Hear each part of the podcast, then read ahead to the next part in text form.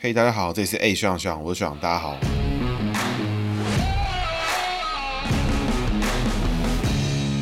Hello，大家好，这是 A 学长学长，我是学长，大家好，学长又回来了。那今天呢？这是学长有点拖更啊，这年底比较忙，真是大家不好意思，那大家请多担待。那上一集呢，陈水扁是我非常喜欢的集数。那这一集呢，我们回到这个现在比较夯的议题哦，就是这个不久之前热议的这个新竹市新竹县合并，或者是新竹市新竹县苗栗县合并，竹竹合或是竹竹苗合这个议题。那在议题开始之前呢，今天的录音时间呢是十一月九号。那其实呢，就是正在开票啊，看起来呢是要双赢双赢了，就是呵 呵真心想不透怎么。怎么会有这么智障的局面？而且这个这么智障的局面，这么难看的局面，还是国民党一手打造、一手创造出来的难看局面？那这个可以堪称哈，这个局面就是国民党这个 literally 是在自掘坟墓，然后真的不知道他干嘛。从头到尾，整个排场、整个罢免、整个有的没的事情，全都是国民党自己搞出来的。然后搞出来之后呢，又被一波直接干到翻天。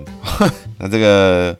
我们有请朱主席再来一次呼吁大家不要再抓战犯，因为你就是战犯，不用再抓了哦。那各位听众朋友呢，想知道什么叫负责任的政治人物呢？现在你可能看不出来了，但是不负责任的政治人物呢，可以看到当时喊的这个震天嘎响的这些战斗栏，就知道不负责任的政治人物在哪里。这些战斗栏呢，又跑去哪里了？一下说什么要四个同意台湾才会美丽，一下说什么清零散场，一下什么中二补选什么三小，现在呢，全部被打脸。那这些战斗栏去哪里了？各位就可以知道不负责任的政治人物都去哪里了哈。好了，本期节目也老样子一样，由我个人赞助播出哈。很多听众呢有来找过我做这个个人咨询，相当的有意思。那我也很高兴能认识大。家，那有机会呢，也会跟大家多多聊天。那希望大家有机会呢，可以来私讯我问看相关服务的内容。那我们这期节目开始哦。那这一集呢，我们来讲就是林志坚哈。林志坚就是现在的现任新竹市的市长，帅哥市长。各位可能会有一点 confused，怎么说呢？为什么这个市长是重要的哈？因为其实台湾有几个县市，它有独立的市，比如说嘉义市，像新竹市，这就这两个比较特别。它一般呢，像是什么彰化市啊，或是宜兰市啊，这种都是属于在县辖市，就是在县级单位以下的。那这个。独立有分开来的市呢，就是因为它人口比较多啊，或者什么经济层面这些相关的规定，导致它必须独立出来，成为一个独立的一个这个省辖市啊。那这个说法呢，其实就是人数啊或相关规定得到了这个标准之后呢，才会从原本的县里面分分出来。好，那我们稍微来解读一下林志坚的这个他的姓名哈。林志坚呢，他的林是双木林，智是智慧的智，坚是坚强的坚哈。一九七五年五月二十七号出生哈，相当的年轻。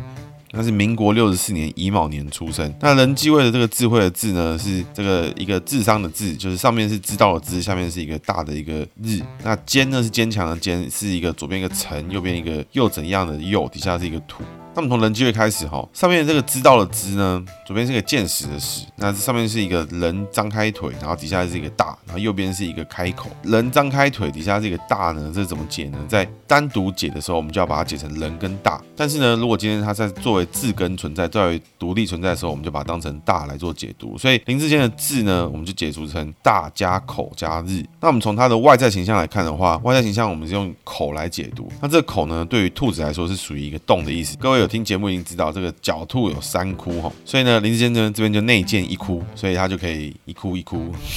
他可以在洞里面钻来钻去，四处的游游走。所以外在形象上面，林志坚一定是好相处，尤其是一般的朋友，一般的朋友相处肯定是非常的好相处，而且他在形象上面的经营也会走一个低调啊，但是大家看起来又觉得他蛮舒适的存存在，他并不会很喧宾夺主啊，或是非常高调的这种形象存在。那那个大呢，因为他是小生肖属兔，所以逢大呢内在里面内藏一个下克的格局，小生肖逢大，内在呢有一个固执的状态存在。那那个日呢，就是一个太阳的意思。那这边比较特别哦，就是因为林志坚呢属兔逢日，那日呢我们就藏酉鸡，就是那个后羿射日嘛，日里面就藏一个凤凰。所以林志坚的内在位呢就是属兔逢鸡，那走一个子午酉卯四败桃花之格哈。所以林志坚跟他老婆的相处相处方式，肯定是跟一般人来说是比较不一样的方式哈。就五行上来看的话，林志坚对于他老婆是蛮付出的，而且他也很愿意对他老婆好，但不过两人的关系跟一般的价值观来说，可能跟一般常人可以理解的夫妻关系可能未必那么相同了。不过每个人情况不同，所以林志坚呢，只要顺顺利利，那我觉得也就不会太大问题。那期待帅哥市长不要有一些那种奇怪的花边或是桃花新闻出现，那其实就是非常好的状况了。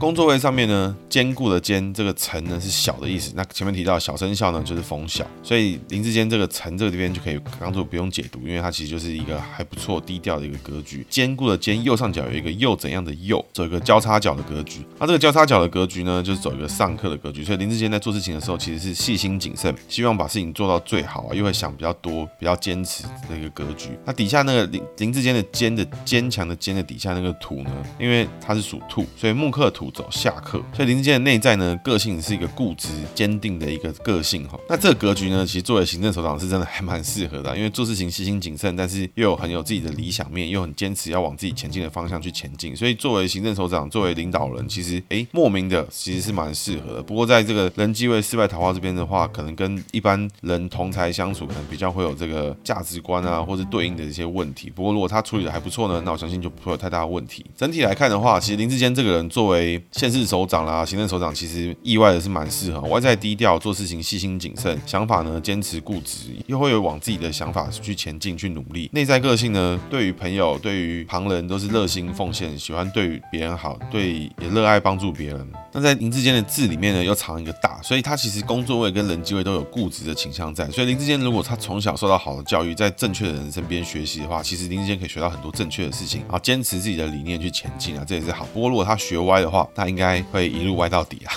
就跟那个黄珊珊呢，他的三字左边都有两个王，那他是属鸡，所以他名字里面也是两个下克，在人际位跟工作位都走下克固执的格局。所以他如果跟好的人学习，他就会择善固执；跟不对的人学习，就会这个不知道我不知道是什么择恶固执嘛，我不知道我们的讲法，反正他就是会走比较歪了。不过这个双下克其实作为行政首长，确实是有适合的地方在。好，以上呢是他的姓名学解析哈，我觉得蛮有意思的是林志坚的政治故事啊。他政治故事呢，其实几乎就没有，因为非非常的无聊。为什么呢？因为各位有听我节目已经知道，早期呢，我对于像是陈水扁啊、谢长廷啊、苏贞昌这种有故事啊、有这个见过大场面的啊、有见过这个血流成河，就是这种大事件出来的人，他背负的这种选择啊、背负的责任跟背负的压力，跟现在的年轻一辈政治人物是不能相比。那我并不是那种这个，我这边并不是那种什么 PPT 的 NBA 版，就是这个贵古贱今的这种 style。我会觉得现在的年轻的政治人物有一个安全的发展空间，其实都是老一辈的政治人物努努力打造出来的。这些所有美丽岛事件、美丽岛律师团事件的倾尽一切的努力，就是为了让下一代的人不必再跟他们一样拿命出来拼。所以现在开始，不管是蓝绿、民众党或者时代力量，什么都好，各党的政治人物其实都不会有那种很大的时代背景之下的那种血泪啊，或是那种血汗出来的人，都是比较正规的，比如说是某某办公室出来的啊，某个幕僚啊，或者是这个地方派系啊，或是那种大公司什么之类出来的人，所以他们这样的背景，其实我觉得也是比较健康的哈，不会因为有些人做了很伟大的事情，哎，他可能一辈子大家都不能欠他或什么，不会有这种事情发生。那林志坚的 case 呢，他其实早期就是新主人，然后林志坚从二十五岁开始就担任这个柯建铭的国会议员的助理了。那柯建铭呢，必须跟各位报告，柯建铭就是实打实这个现行政治圈里面我真正的偶像中的偶像。这柯建铭，我觉得他真的非常厉害，未来呢，想必是一定会再做柯建铭一起啦，因为柯建铭我本人见过他几次，那对他印象非常的好，我也有私藏呢跟柯建铭合照的照片了，当然不是绝对不是针对柯建铭，因为我有跟韩国瑜合照的照片。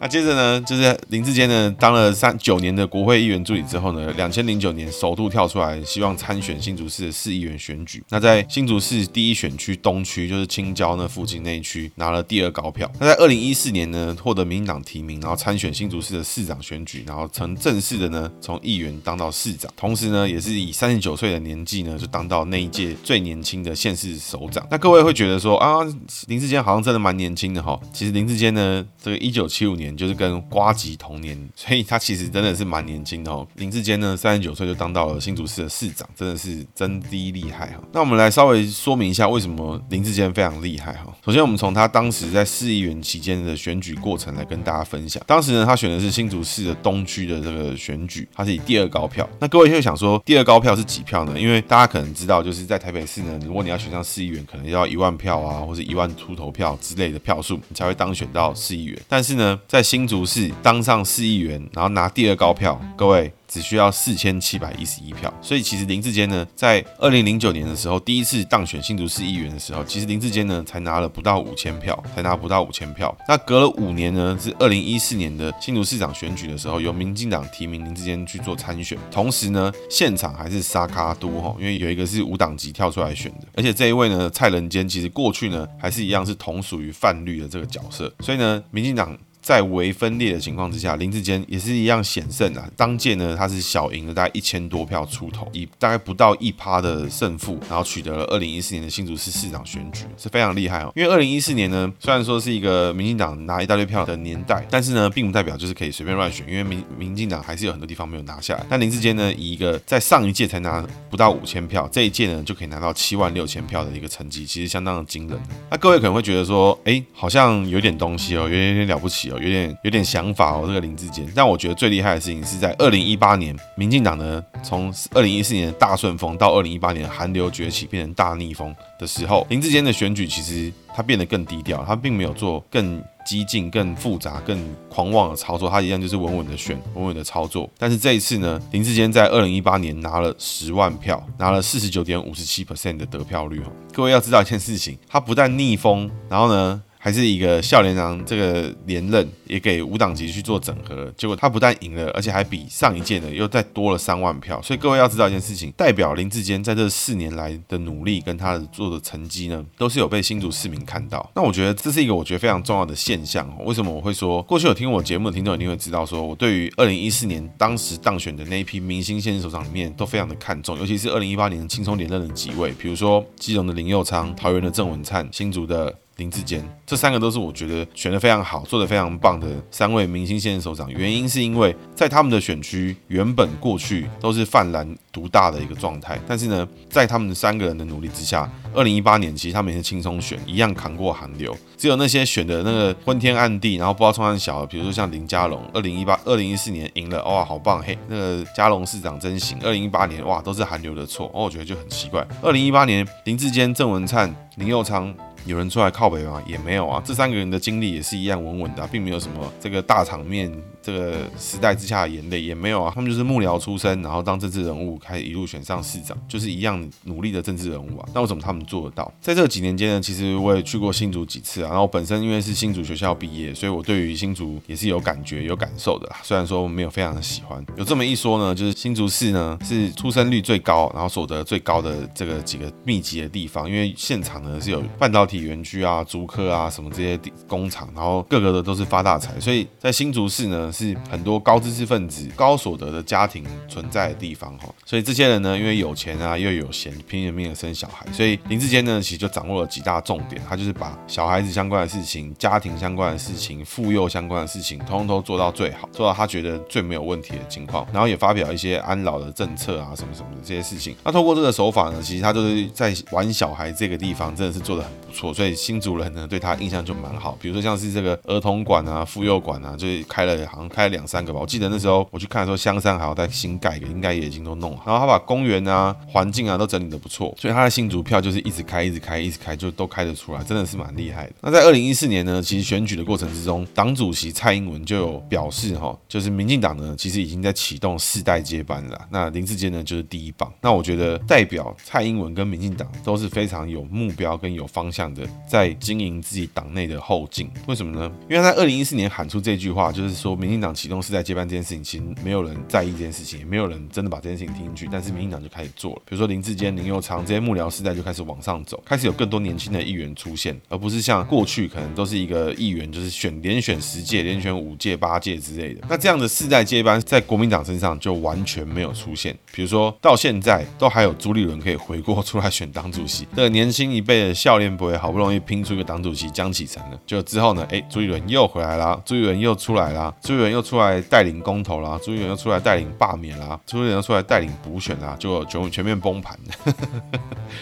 这真的是我真是不知道国民党在干嘛了。那林志坚呢？他在二零一四年、二零一八年都选上了之后呢，到了最近就开始这个最新的全新话题，就是说，因为呢，这是他任期的最后一年，然后新竹市跟新竹县其实都是新竹科学园区的腹地，也就是说，新竹科学园区其实从新竹市呢到新竹县到竹北，到附近呢都还是都有，到甚至呢到苗栗的头份一点点都还有一些厂区的扩建，所以呢，林志坚就发起了这个倡议，就是说希望新竹市跟新竹县合并，然后看有没有机会呢升格成第七都。那要升格的条件是什么呢？就是根据地方制度法现行的第四条规定，哈，人口聚居达一百二十五万以上，且在政治、经济、文化及都会区域发展上有特殊需要地区得设直辖市。也就是说，台湾呢已经有符合以上这个条件，人口聚居达一百二十五万，且在政治、经济、文化及都会区域发展上有特殊需要地方。这些地方呢，已经符合了，是有六个地方，就是台北市、新北市、桃园市、台中市、台南市跟高雄市。这些地方呢，人口数量够，然后呢，政治经济文化又有一点重要，所以他们就升格成了直辖市。那人口第七大的县市呢，其实目前呢，也不是新竹市跟新竹县，而是彰化。彰化呢，也符合这两个需求，但是呢，它还没有升格。那新竹市呢，有四十五万多人口，新竹县呢，有五十七万，加起来呢，一百零二万。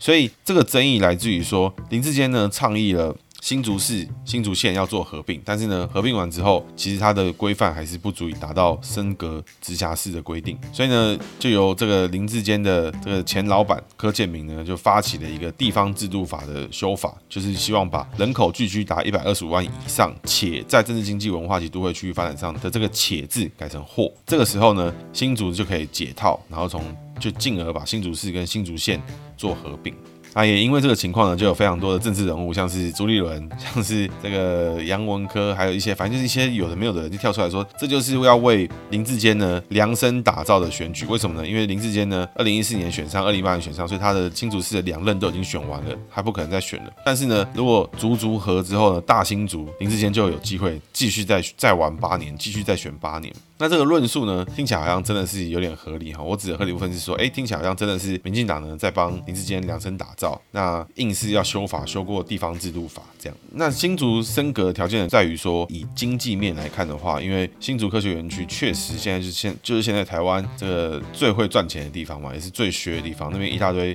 这个有钱的工程师就住在那个地方，我的同学住在那里。那为什么林志坚要做这样的倡议呢？前面他的论述呢，是来自于说新竹市呢跟新竹县。创造出来的这个税收呢，加起来高达一千九百亿元，那在全国呢是名列第五，但是呢，基础建设却大大不如的其他直辖市。那为什么这样呢？因为六都呢，差不多就吃掉了百分之七十几的统筹分配款，也就是说，剩下的十六县市再来分配这二十几 percent 的统筹分配款，也就是说，新竹市跟新竹县税收呢是全国第五，但是呢，他们的基础建设却是排在非常后面的地方，而且他们的所得分配也比较低什么的，这样等于呢，就是新竹市跟新竹县这些竹科工是辛苦赚的钱，但是这些钱呢，经过税收之后，其实并不太能够使用在当地的公共设施跟公共环境上面，大部分都还是拿去给中央统筹分统筹分配之后，分配到全台湾去了。所以因此呢，林志坚认为他其实觉得新竹市跟新竹县如果合并成为第七都的话，那这时候这些新竹市、新竹县的税收就可以更合理的使用在我们自己身上。那这时候就可以有新竹有更好的建设，有更好的公共设施，比如说水源，比如说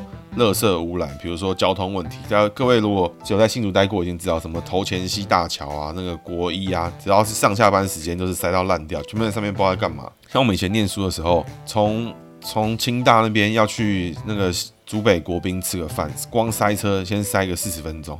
它只是一条桥而已，过一条河先塞四十分钟，我不知道他在干嘛，而且是随便随机塞的，我不知道在干嘛。那各位如果有知道的话，就是一定也知道，就国一只要进到新竹市、新竹县那附近，就是一定会塞一波啦，就塞这些无厘头的一种塞法，就莫名其妙乱塞一通。所以林志坚的论述呢，其实就在告诉大家说，这个新竹市跟新竹县呢，有非常强大的经济能力，也创造了非常多的税收，但是呢，因为统筹分配跟地方制度的关系，导致这个地方的。基础建设、公共建设其实是不如其他的直辖市，其他很多直辖市可能税收呢都不未必呢有比新竹市跟新竹县还要多，但是他们可以分配到的钱却是更多，这是不公平。所以他认为希望可以把新竹市跟新竹县合并，去进行这个升级的部分。那这是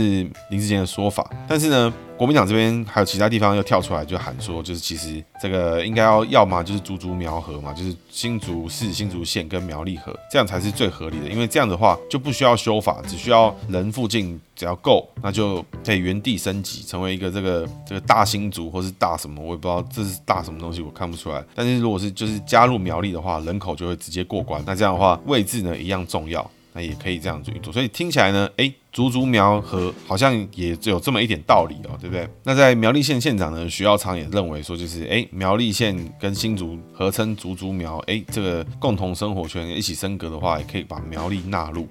然后这个国民党呢，就是朱主朱主席呢，就说根据这个他们国民党内部智库的统计呢，其实非常多民众都支持。那我觉得国民党的智库统计都可能是在这个雅虎奇摩新闻底下统计，所以就听听就好。那我觉得彰化县长王惠美讲的就蛮合理的，因为。呢，彰化县长说，彰化县人口就已经达到一百二十五万了，不需要去割其他人邻县的人口，也不用修法了。那要要设直辖市第七都的话，彰化其实是当仁不让了。不过王惠美表示，这台湾不大，大家已经是一日生活圈了，所以合理的财政资源分配是以均衡地方发展为优先。那让资源更公平的分配，其实比较重要了。那我觉得他的说法其实还蛮巧妙，因为他说不用去割邻县人口，所以某种程度上面呢，确实新竹市跟新竹县它原本就是差不多包在一起的东西，有点像台北市跟台北县，然后两个原本合并还算合理。但是因为如果人不够，然后就去把别的县市的人就刮走一点。好像也是有一点，有一点不知道是什么原理。但是我目前呢，我的说法里面就是先把支持猪猪和或是跟猪猪喵和的人都先讲出来。那在那在这之中呢，其实还有一种最不知道讲三小的人，就是又回到我们的民众党身上。因为民众党的高虹安呢就说，这些和什么的都是在因人设事，都是干嘛的？怎么和时程表是怎么样都没有讲，我们为什么要同意？我们为什么要干嘛？那我觉得这个就是在讲干话，因为你讲完这个话，你也没讲办法，你也没讲时间，你也没讲你要还是不要，你只是跳出来讲一些公道话。那这个公道话呢，我想不必立委，今天我就可以讲，该怎么和，该怎么和弄，时程表是什么，两边的公务体系怎么去借接，之后怎么分工。单位要不要裁减，这些都是不是都要谈的吗？迟早要谈的嘛，所以我们不需要任何人出来讲公道话。支持怎么和的人，支持猪猪和或支持猪猪喵和的人，可以跳出来讲出自己的想法跟自己的做法，来来说服大家，然后最后用选票来做决定嘛。我觉得这是一个不错的方式。那具体来说呢，这件事情要怎么？这个猪猪喵和或是猪猪和，其实我觉得这个事情真的是路还蛮长的啦。现在看起来的状况是这样。那我今天会提出这个议题呢，其实主要是想要回归到几个几个点啦。就第一个呢，其实是说我今天会提到这。这个林志坚呢，以及这个竹竹苗和跟竹竹和的这个议题，其实并不是要说服大家什么，因为其实对我来说，这个新竹爱怎么搞就怎么搞，跟我没什么太大的关系。那我想借着这个机会跟大家讨论三件事情。第一个，我觉得现在年轻的政治人物啊，其实都面临一个情况，就是他们的老前辈啊，都是充满故事啊，有有有的要么这边受刑过，要么有的要么跟国民党是国仇家恨。但是越回到陈平的年代，其实政治人物就会越来越没有这种激烈的背景跟奇怪的故事。但是呢，我会认为现在政治人物可以没有故事。他们可以是很平淡的人，但他们必须要是很努力的人，他们必须要拿出成绩，必须要能够说服民众，必须要能够让大家知道自己的努力。像我觉得林佑昌、林志坚就是经典的这样这类型的人物，他们非常的努力，他们也是从幕僚出身，他们跟过很多不同的老板，尝试过不同的工作，最后呢，他们在这个地方扎根了，选上了市长了，做出了改变了，确实也大大的翻转了现场的在地的选民结构。那我觉得这就是对一个政治人物努力的一个最大的一个回馈啦，就是让。现场的人都知道，透过这个人的努力，也扭转了这个地区、这个地方的选民对于这个政党、对于这个人的想法。那我觉得这是一个现在年轻人物最重要的地方，就是说可以接受这些人都没有故事，他们可能背景都很像，都是好学校出来的啊，某个人的幕僚啊，然后他可能年轻的时候不知道干嘛，或像三 Q 一样，可能也是这个到处这个气头啊什么之类的。但是呢，当选之后，这些人有没有努力的做出成绩，还是他们也不知道自己在干嘛？那我觉得这是未来我们看每个政治人物的检核、检查他们的背景的时候，都会拿来看的事情，就是他到底有没有说服到更多人。那第二个事情呢？是为什么林志坚一定要提出这个事情？他其实不提好像也没差，因为他提了，他现在你看林志坚也宣布了，他绝对会弃选大新竹，大新竹就算升格了，他也会弃选。所以林志坚呢，他创造了这个改变，他创造了这个改变的机会。为了新竹创造这改变机会，那他是怎么用什么样的面方式去面对？那一般的选民又是怎么样去面对这个样的改变？各位要知道一件事情哦，现在多的是一大堆政治人物，像台湾正在正在发生的政治人物，就是说，像民众党最会讲这种废话，就是说，现在这有什么问题吗？为什么你一定要做修改？为什么你一定要变？你一定是因人设事？你一定是想要干嘛？你一定是想要民进党又要骗票了，又要干嘛了？什么什么的这些事情？但事实上呢，全世界跟全台湾、全中国从有史以来到现在，从来都不会有一模一样的政府编制，跟它地域的划划分。地域的划分永远都是人去分的，永远都是人去决定的。所以，因为产业的不同，因为经济的不同，因为文化的不同，这个每个地方的县市的地域的分割，那地方制度的分配方式，也会随着这个制度的不同，跟文化、科技、经济变化的不同。而去往下去做不一样的修正，所以为什么地方制度或是县市的划分是不能够改变，是永远一定要用现在方式，而是看到了改变的时候，第一时间就是要觉得说，哦，又是因人设事要干嘛，又要做什么事情？所以难道所有的改变都是为了要图利某些人吗？这些政治人物的想法是这个样子吗？所以我就觉得，哎呦，这某种程度上面真的是跟柯建铭讲的一样，就是一个照妖镜。因为柯建铭说呢，这个我会一步一步呢让这些妖魔鬼怪通通都现形啊，因为他透过像。林志坚宣布弃选啊，宣布是这些相关的事项啊，然后把地质法的修法进到排程里面，也就会让这些政治人物非常的跳脚。因为为什么呢？因为用一样的逻辑去检视的时候，其实会跑出来跳脚的人，都是打算要选新竹市市长的人。但是如果新竹市跟新竹县合并的时候，这些人可能就没有机会，就不像林志坚一样有这么好的机会。那林志坚有这么好的机会，他都一样可以宣布他要放弃了。那请问这些人，你们想选新竹，那你们支不支持新竹有更好的机会？这个时候，这些人哎又不见又闭嘴了，反而跑出来喊一些政治的口号，那我就觉得哎，其实这蛮有意思。那以上这个呢是要说一般的听众，以一般的选民来说，你们要怎么样去看待一个改变，面对一个改变？那因为像我自己台北人，我就超级没有搞，从小到大都是在直辖市。但是比如说像是以前有台南市、台南县这样的变化，到底对你们有什么不一样？那这样的改变呢？像台中市、台中县这样的改变呢，对每个地方的人民有做什么实质的变化？有呃有当地的听众呢，也欢迎 feedback 给我，我会跟再截图发给大家，发给发 IG 给大家看。那第三个问题是，你要如何看待一个去试着提出改变的人？就是今天呢，如果有个人跑出来，他说他要改变一件事情，他改变一个现象，他要改变一个政治的事件，比如说像林志坚跳出来，他要改变新竹市跟新竹县分开的这个状况，他希望拼合并，拼成大新竹。那你要怎么看待？那就我角度而言，其实他讲完这些事情，我会觉得他讲的很有道理。我听完杨文科讲的，我听完徐耀昌讲的，我也觉得，哎，好像有一点意思，好像有点道理哦。因为毕竟现在新竹园区、新竹科学园区也慢慢的往头南竹分那边去靠，所以。园区整体而言，确实是整个大新竹都在建厂，所以竹竹苗河，哎，好像也有点道理。那竹竹河呢，好像，哎，好像也有点道理。所以其实我觉得，并没有完全没有道理的事情。就新竹市、新竹县苗栗合并这件事情而言，我觉得朱立伦讲的也会有点道理。但一般听众跟一般选民，其实很直觉的就会看到政治人物讲出来的话，或是他们在创造的风向，就会觉得说，他要改变，一定是为了要图利某人，一定是要干嘛，一定是要干嘛。那我会觉得这样的话，就很丧失公共讨论的空间。像我觉得，就可以拿这次的四大公投来看，这次四大公投里面，大家很聚焦，就讨论这四个公投里面的议题是什么？为什么要这样投？为什么要那样？那最终投出来结果也确实是四个不同意。那我就觉得很有意思，因为这过程之中其实是有议题的交锋、议题的往来。但如果你是选人的时候，这时候大家就变得很 personal，变得有点失去理智，就是民进党就是要骗票，民进党就是要干嘛？国民党就是如何？那我觉得这样就很失去议题讨论的空间。所以当有人提出改变，有人提出变化的时候，你要怎么去看待他？你要怎么样？你要用什么样的心情去看他提出来的角度是什么？方向是什么？如果当每个听众、每个选民都可以用很理性的方式，很自在的方式去看提出改变的人、提出问题的人，这个时候台湾的政治环境跟公共议题讨论环境就会轻松跟自在很多，而且更可以回归到议题本身啦。接下来是学长的姓名学小技巧。今天要讲的是属兔逢日。那属兔逢日呢，就是走一个四败桃花之格啦。他的格局呢，跟个性呢，会比较这个奇特。那他的想法呢，也会跟一般人比较不一样。人际关呢，也会处理的方式跟一般人的想法不太相同。哈，通常呢，如果你的朋友是属兔逢日的时候，他有时候会做一些奇怪的举动。比如说，如果他是猫，你是他的主人，他就会叼蟑螂过来说，嗯。主人不会狩猎，我给他吃蟑螂好了，类似这种感觉。他想对你好的时候，你完全不懂得怎么接球，但是呢，你想对他好的时候，哎，他也不知道那是你对他好，所以就是失败桃花的人比较会有这种比较不懂一般人交际是怎么运作的方式存在。那如果你本人就是属于这个属兔逢日的格局的时候，那你自己就要注意到一件事情：当你想要对别人好的时候，哎，你要不要问问看，这样是不是真的对他好？是不是他真的有感觉？不要你一头热的奉献了，但是呢，对方完全感觉不到，那我觉得这样就比较可惜一点。所以四败桃花的朋友们也不要觉得说啊，四败桃花听起来很严重啊，这桃花都没了什么什么。我觉得不用这样想，把它想成你比较特别，你跟别人不一样。你如果想跟别人一样，或是你想要对一个普罗大众